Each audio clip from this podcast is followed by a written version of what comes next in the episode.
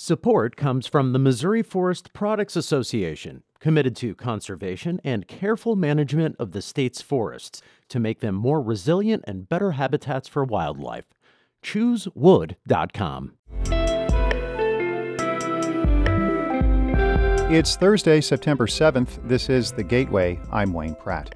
Boeing wants to expand its manufacturing campus near St. Louis Lambert International Airport. It plans to add about 1 million square feet of space at a cost of almost $2 billion. Just the construction phase alone of a $1.8 billion spend. I mean, you get a feel for that at the NGA. The plan faces criticism because of the millions of dollars in proposed tax incentives. Our Eric Schmid will have that story in just a few minutes.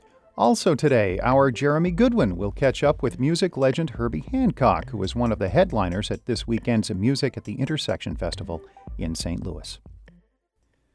The country's top education official is praising a St. Louis school's approach to promoting mental health. St. Louis Public Radio's Kate Grumke reports on his visit yesterday to Compton Drew Middle School. U.S. Secretary of Education Miguel Cardona has been riding a big blue bus around the Midwest this week. At Compton Drew, students practiced yoga in a so called calm down room. Namaste. After the school implemented this and other positive behavioral interventions, it saw 60% fewer suspensions. Cardona said often mental health services in schools are reactionary.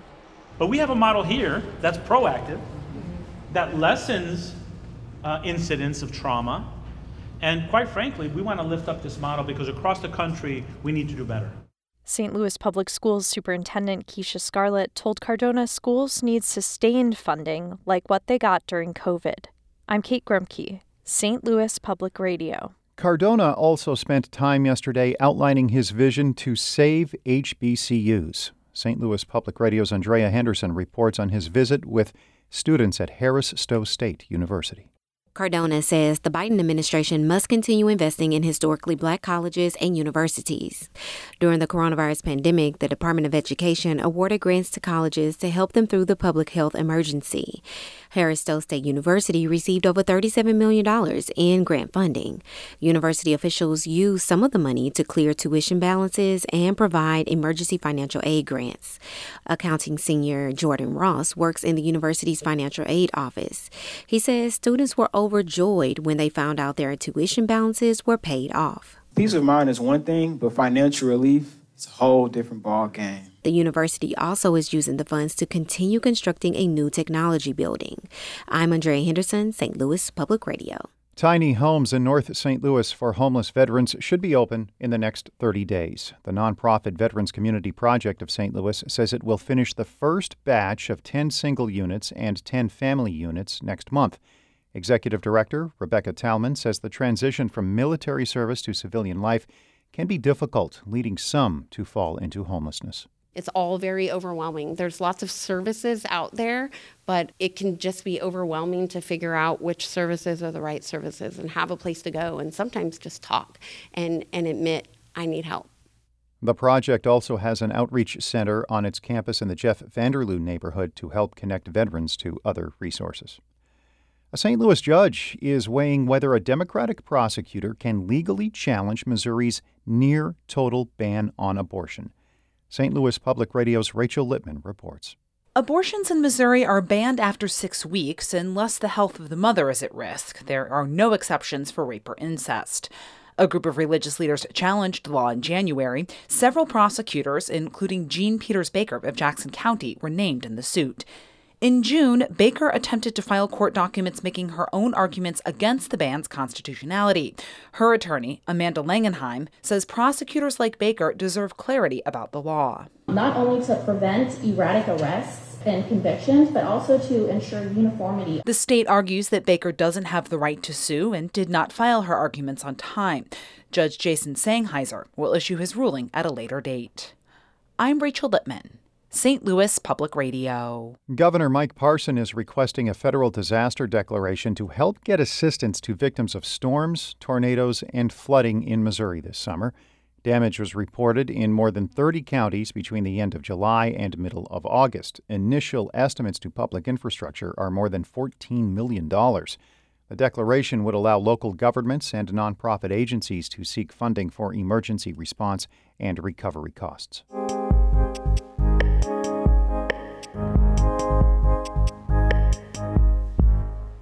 Boeing wants to expand its manufacturing footprint in the St. Louis region to the tune of $1.8 billion. The significant investment would breathe new life into some of the land next to Lambert International Airport. St. Louis Public Radio's Eric Schmid reports the plan has come under fire because of proposed tax incentives. Let's start with where Boeing wants to develop. It's about 160 acres split between two places right next to Lambert Airport. One of them is directly north of the runways, and the other to the east of them. I visited the latter, and there's not much there. So I'm standing in front of a big asphalt pad. It's all overgrown. There's even a tree growing up in the middle of it that is at least 30 feet high. This is the bigger of the two sites, about 110 acres. Thick vegetation lines the bumpy gravel roads here, and standing outside the car, the cicadas around could trick you into thinking this is the wilderness until a plane passes overhead. Boeing wants to transform the area into 1 million square feet of advanced manufacturing space, adding to its already sprawling nearby campus. The price tag $1.8 billion. This is St. Louis on the rise. I mean, these are the kind of deals I feel like we have missed in the past. Jason Hall is the CEO of Greater St. Louis Inc., which promotes economic growth in the region. Just the construction phase alone of a $1.8 billion spend. I mean, you get a feel for that at the NGA. Hall says the St. Louis region can't afford to lose out on mega deals like this one, which is likely for a new product line. Boeing's proposal comes a few months after the Air Force formally started its search for a contractor to engineer and build its next generation fighter jets. It's not clear that's what Boeing wants to use this facility for, since those contract details are highly classified. St. Louis County Councilwoman Rita Heard Days district includes part of the proposed development. The Democrat says it's important for the whole region, but especially North County, which has just kind of like a black eye at this particular point. We're trying to raise the level of awareness of what kinds of things happen in North County. And I think this will be an economic boon. Boeing promises the project will create 500 new, high paying jobs at the company. But it faces some pushback because of the real and personal property tax breaks it's seeking from the county council to the tune of $155 million. Democrat Kelli Dunaway recalls when the abatement first appeared on the council's agenda. Wow, that's some really tone deaf timing. That honestly was my first reaction. Because, she says, it came just weeks after the council voted against freezing property tax rates for seniors. It feels like it's contributing to that idea that the system is rigged and that the people that deserve tax breaks are the ones that need them least. In a statement, Boeing says the company appreciates the scrutiny from different public bodies on this proposal and the tax breaks around it. Bruce McDonald is a professor at North Carolina State University who has researched how effective these kinds of tax incentives are for big developments. You know, the fact that everybody knows for St. Louis that it's Boeing, you know, surprises me. Most of the time, McDonald says companies seeking big tax breaks try to stay anonymous for as long as they can. He says incentives from local or state governments vary in their effectiveness in driving long term economic growth. They're not that great at keeping a company who said it wants to leave or bringing a new one in, but. Coming in and redeveloping an area that hasn't really had a lot of economic development tends to actually be fairly successful. Because, McDonald says, you're taking underused land and making it more useful. And that's part of the argument Hall with Greater St. Louis makes.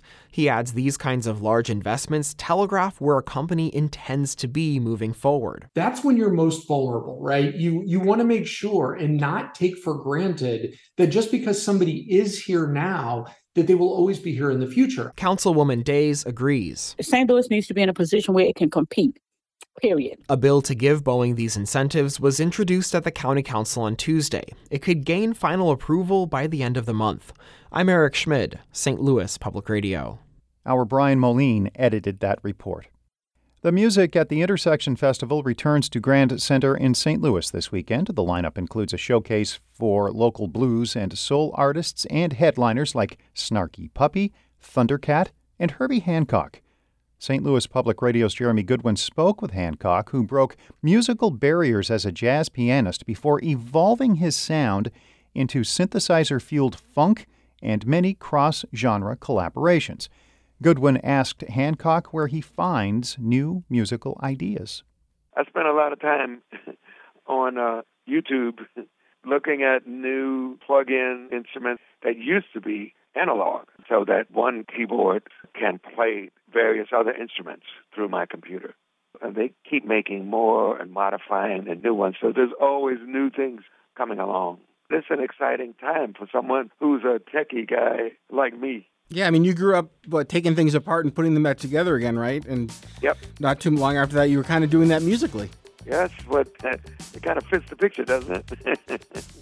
I'm an old geek from, from way back and always interested in, in technology.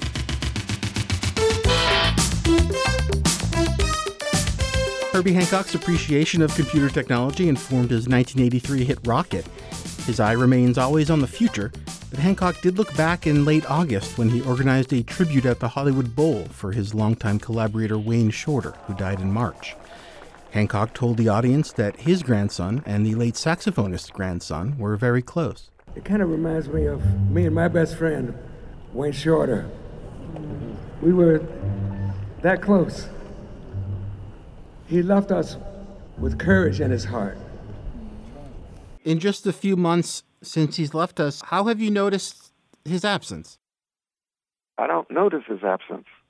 He's still in my heart. He hasn't gone anywhere. Yes, I know Wayne passed, but he hasn't passed from me. And maybe that sounds strange, but it's it's kind of reassuring to me that Wayne is still here in in various forms. His music is still here his, his legacy is here. What did you have in common in the way you thought about music? It's not easy to put into words. It's much easier to put into music. This is Hancock and Friends playing Shorter's song Sanctuary at the tribute last month.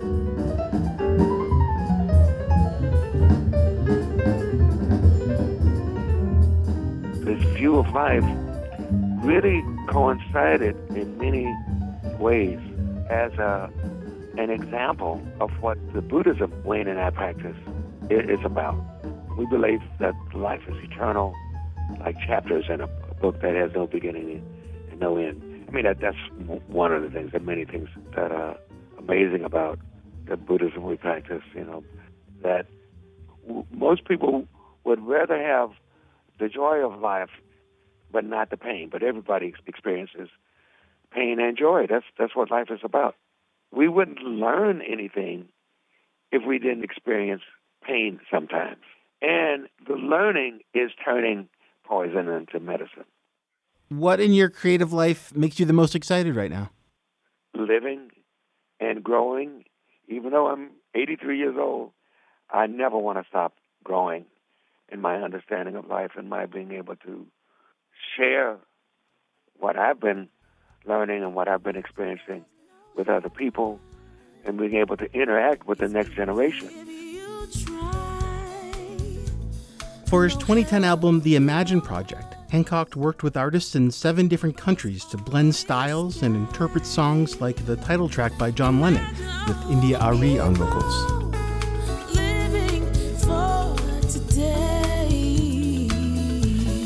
One thing I learned from practicing Buddhism is that what I do is play music, but that's not what I am. What I am is a human being. And that opens up, that takes all the walls away.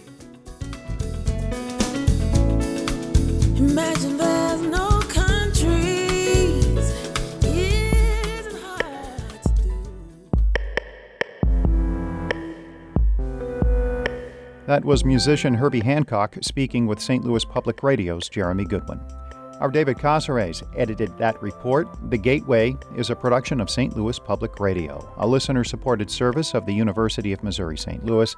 Music by Ryan McNeely of Adult Fur. I'm Wayne Pratt.